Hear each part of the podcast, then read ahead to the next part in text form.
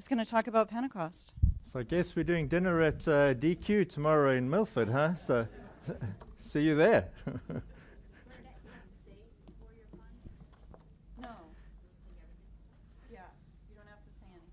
So there was a secret meeting going on. You don't have to say anything. Everything they take at that at DQ, they are going to donate 10% towards uh, our Dominican Republic missions cause. So that's great. Thanks DQ in advance. Well, I am uh, excited to uh, preach today on Pentecost. It's, uh, it's really one of my uh, favorite uh, Sundays to preach on. Uh, and because, you know, the Holy Spirit is really important to us as a church. And it just seems to me, from my perspective of Christianity, that people talk about God pretty easily. Maybe they talk about God the Father.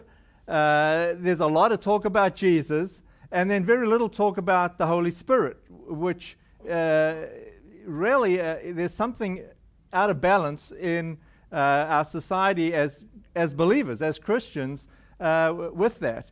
And so, uh, if you look at the book of Acts, I mean, the whole book is just talking about the Holy Spirit. The Holy Spirit did this, and the Holy Spirit filled us, and the Holy Spirit empowered us, and and when the Holy Spirit came upon us, we did this, and and it just seems to happen again and again and again and uh, you know every time uh, there's just like really exciting things that seem to happen.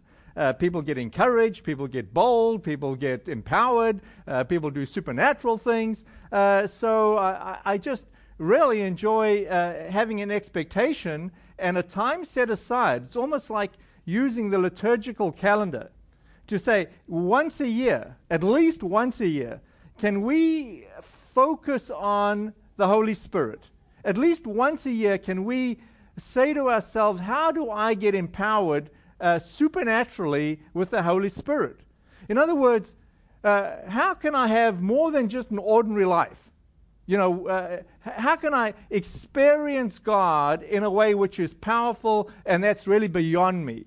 That, that God does things in your life and in my life which we can't like make happen. We can't manufacture. There's something where God is alive and God is active, and there should be this desire in us uh, for that, and a desire in us for, you know, in a nervous kind of a way, like, God, I I'm really want a whole lot more, but I'm nervous because if you actually give me a whole lot more, you know, that could be scary. It could have like all sorts of fun, exciting, challenging opportunities. So uh, I just like uh, the opportunity to share, you know, God stories and let's just back up from the beginning. The word Pentecost, uh, you know, for many of you church folks, it's like, okay, I get it, I understand this. But the whole idea here is Pentecost, Penta, 50, 50 days after Easter.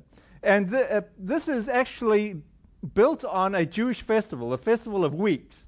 And so, what would happen in the, in the Old Testament, uh, in the Jewish cycle of uh, events, they would have these festivals where they would show up uh, in Jerusalem. And this particular festival was first fruits. So, you know, you've harvested your wheat, you're bringing it to the Lord, and uh, it's an offering, it's a celebration, it's a, it's a time when people get together, different nationalities, different areas, and come and, you know, thank the Lord for what God has done. And so on this particular day is also when God poured out His Holy Spirit and the church started. So that's why it's the birthday of the church, which is why we have a birthday cake, uh, and uh, why I want to talk about uh, how does the Holy Spirit uh, empower ordinary people to do the work of the Lord. And so the church started, uh, and this is the great story of, of Acts. The church started, people responded, and it's continued to grow today. Now, if you're thinking like, where is God moving really, really powerful, powerfully around the world? You would say, well, he, there's some really unbelievably great things happening in Africa, and the are. And uh, at the moment, God is really doing some incredibly great things in China. Uh, and uh, then there's also stories that are coming out of places where God is moving in amazing ways that we wouldn't think about, like Tibet. So Tibet is a classic, you know, Hindu uh, country. Uh, you, you, if you have any images of Tibet, you think of Mount Everest, the, the mountain climbers, and the little flags that, that fly, and you know, for uh, you know him, Hindu religion.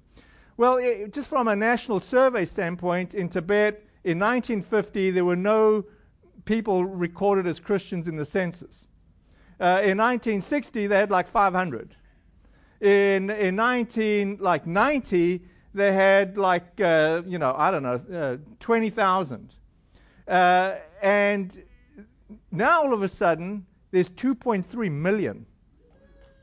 I mean, that's like, I mean, this is like new. This is recently.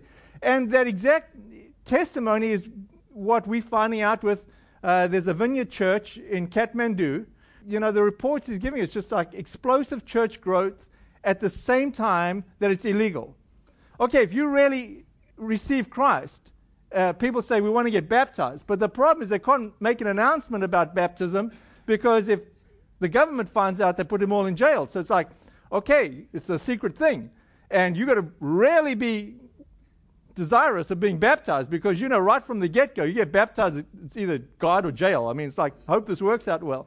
You know, I mean, the last time I checked in with him, his church was like 500 people in Kathmandu and just exploding. And then he said, You know what? You can take a walk and we'll walk for like seven days and we'll get to the little village out there and we spread the gospel. And he said, When we do, the whole village comes to, to know Christ. And the, so if you want to do a mission trip, don't think of it in terms of like, you know, what am I going to do in my American five day vacation? It's like, what are you going to do in six weeks when you hike through the Himalayas, you know, going from village to. That's more like what a mission trip looks like in that in that context. So God is doing stuff. And uh, of course, our area, New England or America, we're in what we would see as a receding uh, Christianity. Or if you look at Europe, uh, you would see you would see Europe as being a, an area where Christianity is sort of losing favor. Uh, and yet, at the same time, uh, I feel very passionate about New England. New England. I, I I'm glad that we're here. I'm glad you're here. And I'm glad God is moving here, even if this is a culture which is uh, perhaps rejecting Christ or not as excited about Christ as maybe other parts of America or other parts of the world. And it just so happens that I think God has well positioned us to do work in Europe because uh, there's something about our mindset here in New England uh, that says, okay, we understand what it's like to deal with a lot of work and very little results. And where most people just give up uh, because it's such hard work and there's so little results, I think some or other God has hardened us or doing something in us where uh, we're better prepared. And so we've lined up with Spain now, Spain is not like Africa. You don't do mission work in Spain and say, hey, this is just really great. You know, I went there for five days and I can't tell you all the incredible things God has done. Uh, this is just awesome. Let's go back. And, uh, you know, I'm really proud of our church because our church has been willing to uh, sponsor, finance, pray for repeated trips where I've gone to Spain, where you've come with me to Spain and honestly, the results have been not that great. You know, we, and I've been, I've poured my heart out to the Lord many, many times. I said, Lord, you know, I, I go with expectation and I just don't see any fruit. And it's really like frustrating. And yet at the same time, uh, you know, I come back and I'm like, I'm not going back to Spain. I just, I, God, you're going to have to like stir something up in me to make me go back. And we pray, and God would stir something up and say, okay, go back one more time and do this thing. And I'd go and just didn't seem like a whole lot had happened. And I'd say, okay, I'm not going back again. I get back here, same routine. Start praying and start, I want you to go back and I want you to do this. And I go back and do that. And okay, it seemed to go pretty well, but not much fruit. So, uh, you know, I'm, I'm still really, really uh, excited um, or blown away with what the Holy Spirit has done uh, in this last trip that we did to Spain, which was just a couple of weeks ago. Because uh, I'm sitting in this church in Cordova, Spain, and uh, the, the, we're doing a leaders' meeting. And so the pastor says, he says, okay, before we start the meeting, let's just break up into groups of three people and let's just pray. And so uh, I'm sitting with the leader of the Vineyard Church of Central America. He, he like oversees all the Spanish speaking Vineyard churches. And, and and I have had this discussion on more than one occasion where we've both had the same uh, level of frustration where we feel like there's been very little fruit for our efforts in Spain. Is highly anointed. He has planted churches all over Central uh, America, and he's been a missionary in Spain full time and seen nothing out of the effort in Spain. So it's not like he doesn't have the wisdom or you know, whatever it takes. And he speaks Spanish, huh? What a, what a help. Uh, so uh, we break in this little prayer meeting, and I, and I just put my head down to pray, and immediately uh, God gives me an image of something which is very, very, very common and ordinary in Spain, which is an orange tree full of blossoms and full of oranges. Uh, Blake, I've got a, a picture of this. And so, so I went and uh, after I got this, this, this picture, I went and found a tree. I mean, there's just hundreds of them. The whole city is full of them. In fact, they grow them because the fragrance of the blossoms just fills the whole city. And uh, the oranges, nobody eats the oranges in Spain. They say they send them to England where they make marmalade. He said, and the Spanish said, I don't know why they would eat them. They're so bitter. You know, it's like we just give them to the Brits. So anyway, uh, but when but when we're sitting in this meeting, I put my head down, I'm not thinking of anything particular, and I, and I get this image of, of a tree, just like this. I just become undone. I mean, I just can't control, I'm weeping. I, I'm just, because I'm feeling like the Lord is saying to me, says, Rob, you're going to see fruit. And the tree is really, really healthy. And I'm like, I, so when I can finally get myself together, I say to, like, this is what I saw. And it's just like the same thing because we, we've had this discussion. We understand what this looks like. This is a very classic Spain image, right? Okay, so great. You have a great prayer time. Uh, and I'm just like, physically, I'm, I'm wiped out after. I'm just like, I'm just done. I mean, it's like, can you participate in the leaders' meeting? Uh, uh, you know, but in a really like, it's sort of a weird way. In the one way, I'm like really encouraged. On the other hand, I'm like, oh Lord, don't set me up for failure again. You know, I got my hopes up, don't dash them. But but there's nothing I can do about it, right? I just got like a picture. Nothing I can do about it.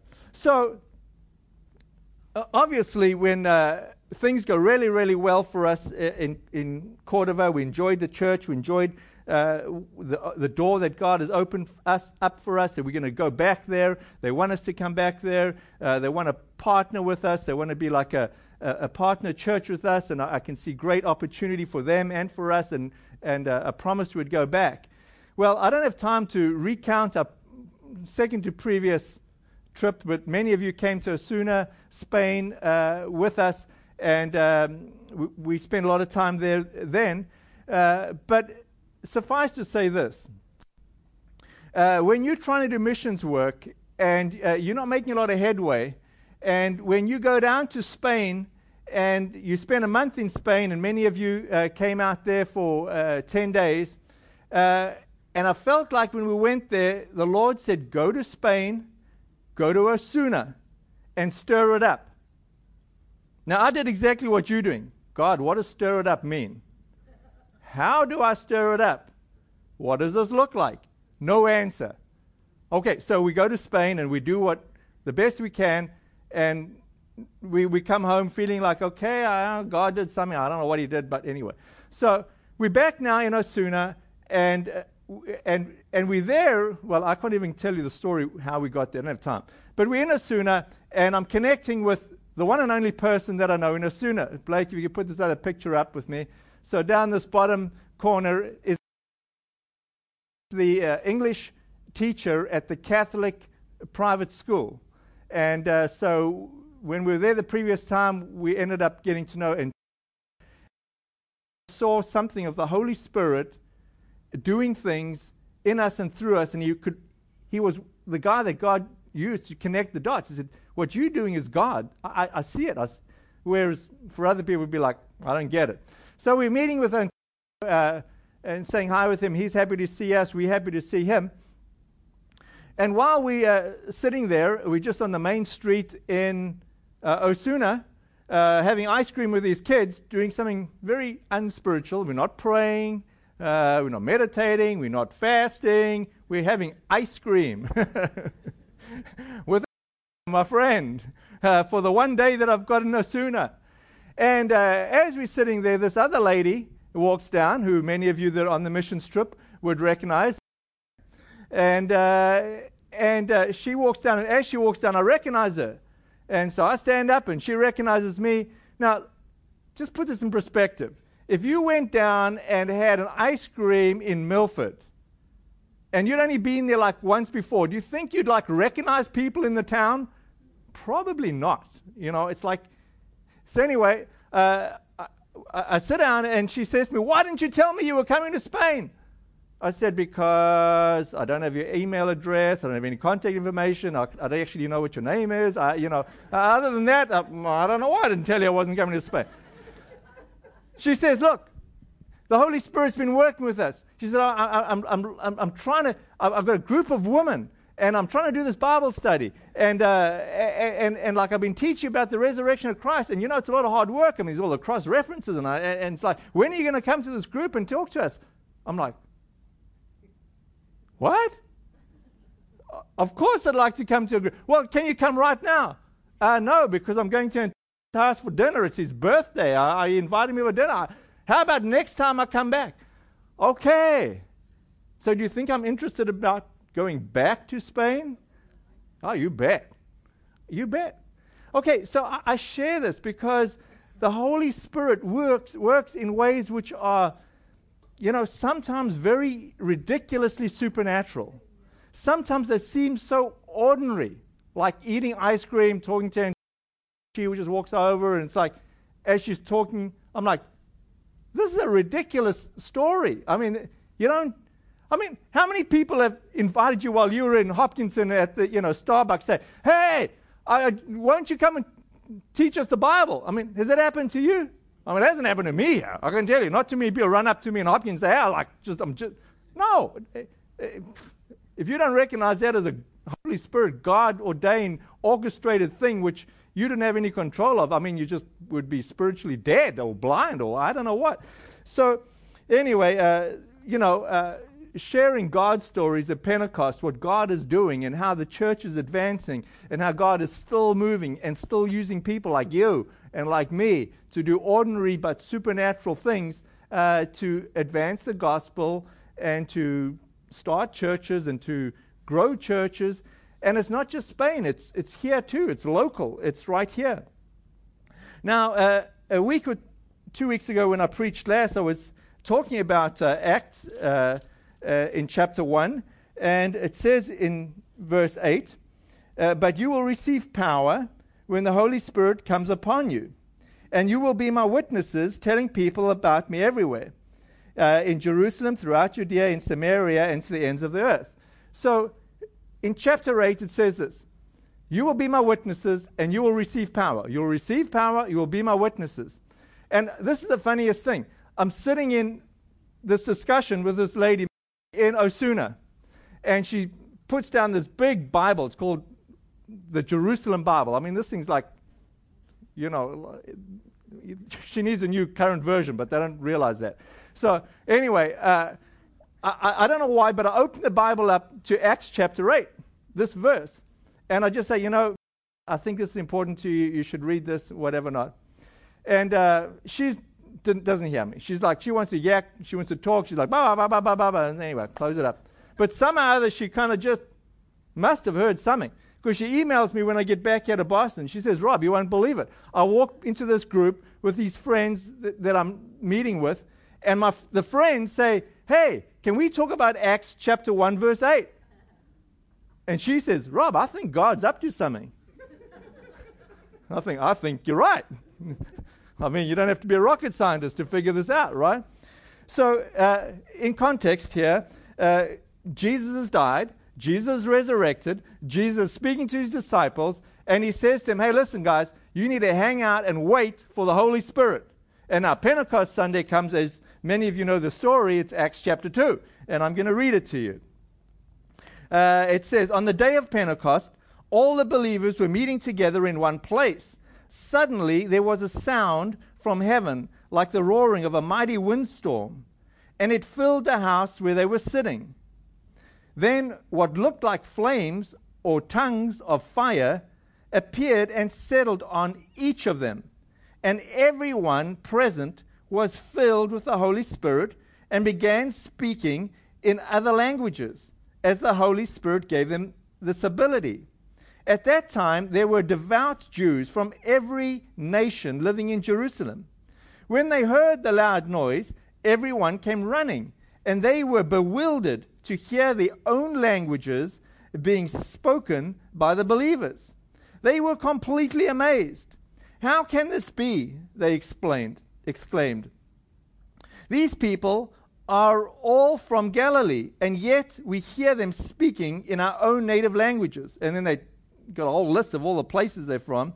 And then it says, We all hear these people speaking in our own languages about the wonderful things God has done. They stood there amazed and perplexed. What can this mean? They asked each other. And others in the crowd ridiculed them, saying, They just drunk, that's all. So you know, here you have this incredible outpouring of the Spirit. It's the start of the church. Uh, but there's something, there's like five things I want you to just like get out of this passage. The first thing is this all the believers were, were present. Uh, and they all received the Holy Spirit. And they all spoke in tongues. And this type of tongue is like they spoke in like another language like fluently, like a language they didn't know. Okay? And the timing was absolutely perfect. It happened to be the holiday, the festival of weeks. People are in town from all around town, all the other countries, nations around this area, and here the Spirit of God is poured out, and they hear about what Jesus has done, and that He's been crucified and He's been resurrected, and that He's got a plan, and He's interested in these people. And the apostles, all of a sudden filled with the Holy Spirit, have gone from being feared, sitting in their house, doors locked, nervous they're going to be arrested, to now all of a sudden, after this one solitary event, Peter, the leader, just becomes super bold and he's just preaching to everybody. It's like, I don't care if you arrest me. I don't care if you throw stones at me. I got to tell you about Jesus. I mean, there's something fantastic uh, which is happening here. So uh, let me just pray for you uh, as we uh, go on here before I go on too far. Uh, Holy Spirit, we just welcome your presence. And uh, Holy Spirit, I, I just desire that as I preach, your words would, you know, come alive, that have meaning for each person here today, that we don't just hear about you, but we encounter you. And so, Lord, I just give you permission, your Holy Spirit to move, to sweep across us and do whatever it is that you want to do in the service and in your people. But just empower this time. In your name, Jesus. We welcome you, Holy Spirit. Amen. Uh, let me just explain what seems to be a, a, a, very complicated or confusing or a mystery to many Christians, which really shouldn't be. And that's this whole idea about tongues. So there's like three different types of tongues. Uh, the first type is the type that we hear about right here, where God supernaturally gives people the ability to speak a language which they have not learned and they don't know. Now, I would love you guys to pray for me that I receive that kind of tongues for Spanish. You know, it's like so easy. I don't have to learn. I don't have to practice. I don't have to forget everything I've learned and then try it again. I mean, I just come here and you just lay hands on me and I, I receive it. I would like that. So would you. Now, let me tell you, there are people that this is happening to currently. I mean, I'm, I, am hearing stories like this guy down in Brazil, like doesn't speak Portuguese at all. All of a sudden, he's like fluent. I mean, you know, I mean, it doesn't happen that often, but it does happen and I would I would like that. Uh, there's another there's another type of another type of tongues, and that's happens more often, but not that often. And that's this it's a, it's a form of prophecy where somebody in the congregation uh, will hear something from the Lord, they will speak it out, and it's not English, it's like some other language. I mean, we've had it happen here occasionally, not that often, but occasionally. And uh, then somebody else who actually speaks that other language recognizes it and said, by gosh, that's, that's French. Or if it's Adam, it's Swahili. You know, it's like, okay, it's, how did you learn Swahili? It's like perfectly clear Swahili. So Adam can stand up and say, this is what it means. Uh, God said this and this and this. And that's like super encouraging. It's like, you know, you think, how, did that, how does that work? I don't know. It's God. That does happen. It's not that frequent. Now, what seems to happen, another type of tongues, the third type. So, one is you get a language supernaturally. The other one is somebody is inspired at the moment by the Holy Spirit and somebody else gets an interpretation. And then the more sort of common format of tongues is what Paul, uh, Apostle Paul refers to as uh, speaking like a God language. And this is very common and it's very helpful. And it's something, as the Apostle Paul says, you should eagerly desire this. Why? Because often, as we're praying for people, we don't know how to pray for them. I mean, you come up to me and you tell me, you know, my grandmother has like got a problem and my left toe is really sore and, and do something about it. And I'm like, uh, um, I don't know what to do about it. But if I can pray in tongues, at least I can like, okay, God, you do something about it. It's, it's very helpful. It's very helpful. It, there's some way that we can communicate with God uh, in that way. And, and so we should eagerly, eagerly desire it. And, you know, if you receive, if you come up for prayer, you'll notice that people regularly, not always, but regularly pray for you. Uh, and they're speaking in tongues. Don't. Uh, anyway, that's another topic for another day. But uh, I do want to talk about how this church just explodes and how the church grows because that's the point of Pentecost. So Peter stands up and he sp- preaches this long sermon. Uh, goes on and on and on and on and on. And if you think I'll go on, it goes on and on and on and on. And it's like, anyway. And then at the end of it, uh, this is what happens. Verse uh, chapter two, verse uh, uh, verse thirty-six. It says, "So let everyone in Israel know for certain that God has made this Jesus." whom you crucified to be both Lord and Messiah. Now, that's very non seeker sensitive material. It's like, hey, let me tell you how awesome Jesus, the, the, Jesus that you crucified. Now, you know, if you're trying to win people over and you're trying to be nice, it's not like nice to be point your finger at somebody and say that. But uh, Peter's words pierced their hearts, and they said to him and to the other apostles, Brothers, what should we do? Peter replied, Each of you must repent of your sins and turn to God and be baptized in the name of Jesus Christ for the forgiveness of your sins. Then you will receive the gift of the Holy Spirit. This promise is to you and to your children and even to the Gentiles, all who have been called by the Lord our God. Then Peter continued preaching for a long time strongly urging all his listeners save yourself from this crooked generation. Those who believed what Peter said were baptized and added to the church that day, and there was about 3,000 in all. You know, so there was like tremendous fruit. It was like a lot of results. Uh, you know, there was this big transformation, and that just like continued happening and it's continuing to happen today. And people today are still being encouraged and being filled with the Holy Spirit and being sent out. And it's not just like Spain. You know, God is interested in Hopkinton and Milford. And for us, that's the main and the plain. That's the area that we're most interested in, the most focused in. That's where God has put us as a church. And it's not just like a town. You know, towns consist of real people and real people that really need to know the love of God.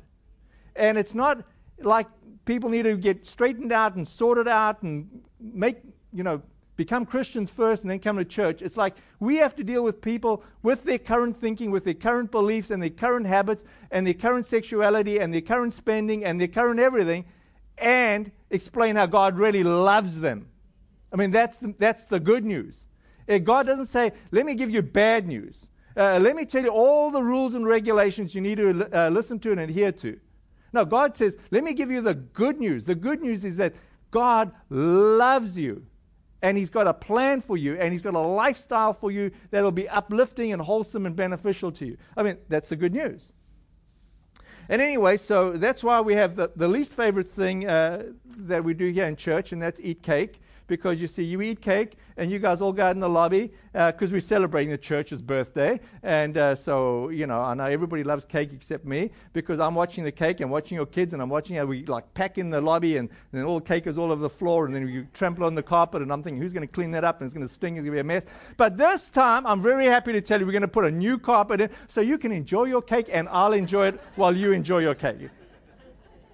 And then in like a few weeks' time, you know, when you don't see any cake around, it's like because we've got a new carpet. Anyway, I'll get over the new carpet thing. You know, we won't worship our carpet. The carpet really is supposed to be um, to be used. All right. So the Holy Spirit, uh, the point of the Holy Spirit coming is to empower us for three things, and uh, I, I, do think that uh, many of you are desirous uh, in receiving the power of the Holy Spirit uh, for one of these three things. The first one is boldness. There's a sense of uh, the Holy Spirit, just like with the Apostle Peter, uh, the Spirit comes in boldness. He gives Peter the ability to say, I don't care if I go to jail. I need to speak up for God. But it's not just, you know, there's a sense of grace and truth. There's a sense where you and I both need boldness but also the sensitivity. Like, how do we talk to our friends about Jesus effectively? You know, without like just like being brash or just turning them off. I mean, how do you talk to people in a way that's loving and winsome, but also truthful? Uh, we need boldness. We, we need a, a sense of, okay, God, I, I get it. Show me the opportunity. Give me the right timing. Show me the right thing to say. And when it's the right time and God gives you the right thing to say, you need the boldness to actually say it. I mean, th- there comes the opportunity where you have to actually speak it and tell them about Jesus. We need that. So, uh, I'm, I'm, you know, there's many, many scriptures here, but in Acts 4, uh, 8 and 9, it says Peter was filled with the Holy Spirit, and he's speaking to the rulers and the and the people that were oppressors. And uh, he's got this boldness because he can speak to the religious leaders who don't like what he's saying and tell them the way it is. God gave him that ability. The other part, which is signs and wonders. Uh, and, you know, it's a good thing. Let me just say this again. It's a good thing to pray and to ask God to use you to do signs and wonders, to do things that are impossible, to be able to pray for people and see them healed. To ask people that are feeling oppressed to be prayed for and to have that oppression leave. To people that are battling with nightmares and bad dreams or whatever other form of oppression, to actually pray and see that change. I mean, it's a good thing to be asking God for power to do these things, these supernatural things. But let me tell you, it comes right in the hand of boldness because a miracle is a miracle. And when you look at somebody that's like, you know, got a bad leg or a bad knee, take something simple to understand, and you say, okay, I'm going to pray, and I'm going to pray that right now God's going to heal that thing, and you're going to walk. That takes like boldness because you know that the probability is that they're not going to walk and that God's not going to heal it. And yet you've got to have that supernatural ability to say, God is going to heal it and you are going to walk. And when you get linked up with God in the correct way, they do get healed and they do walk. Uh, you know, it's a sensitivity to what the Holy Spirit is doing. And when that happens, you're like, praise the Lord, this is the most exciting thing. I wish I could do this all day long, every day. This is fun. You know, and for the recipient, they're like, thank you so much. And you know, we get many, many, many stories here. I mean, if I asked for stories, many of you could say, well, just show of hands. How many of you have been prayed for for some physical healing where God has healed you? I, I, I mean, look at it, just like overwhelming number of people. You know, so any one of them could have a story. We love being healed. We love physical. You get it. Pray for signs and wonders. Pray that God will do it. But this one is not that obvious. Social justice. What about praying for the Holy Spirit for social justice. Now, let me just read this uh, text here, and I want to finish out by telling you a story. Uh, social justice, five, uh, Acts chapter 5, verse 29. Peter is uh, dealing with a lot of uh, oppression by the rulers, and uh, he's got a decision to make, and this is a problem you and I will face where uh, the law of the land will say one thing, and God is saying something different. And you have to decide I obey the law, which the Bible tells us to do, or do I obey God and be in defiance of the law? It's a horrible position to be in, but when you're in that position, uh, hopefully you'll choose to obey God, uh, even at the risk of whatever the consequences are. So here we are, Acts chapter 5, uh, verse 29, and Peter and the, the apostles applied, replied to the, uh, the leaders. We must obey God rather than any human authority. The God of our ancestors raised Jesus from the dead, and you killed him by hanging him on the cross. Then God put him in the place of honor at his right hand as Prince and Savior. He did this so that the people of Israel would repent of their sins and be forgiven.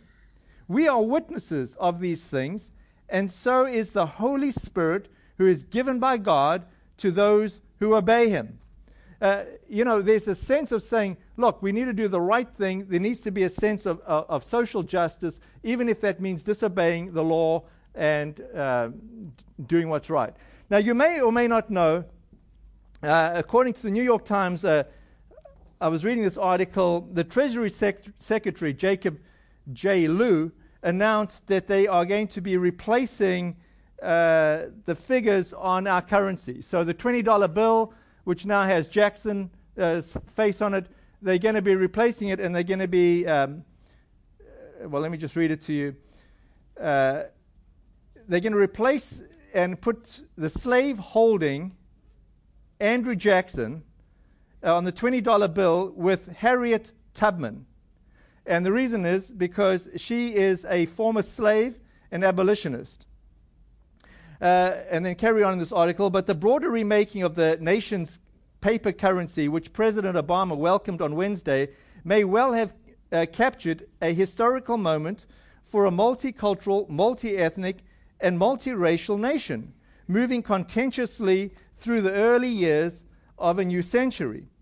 Tubman, an African American and a Union spy during the, second, uh, during the Civil War, would bump Jackson a white man known as much for his persecution of Native Americans as for his war heroics. Okay, so you get the drift. Okay, let's uh, look at the currency. It's all men, it's all white guys. Uh, the country's multi ethnic. Let's change it up and let's stick uh, Harriet Tubman on there. Now, I've got good news for you. This is a great choice. Harriet Tubman was a woman on a mission for God. I mean, she, there's just like a great God story uh, behind this woman.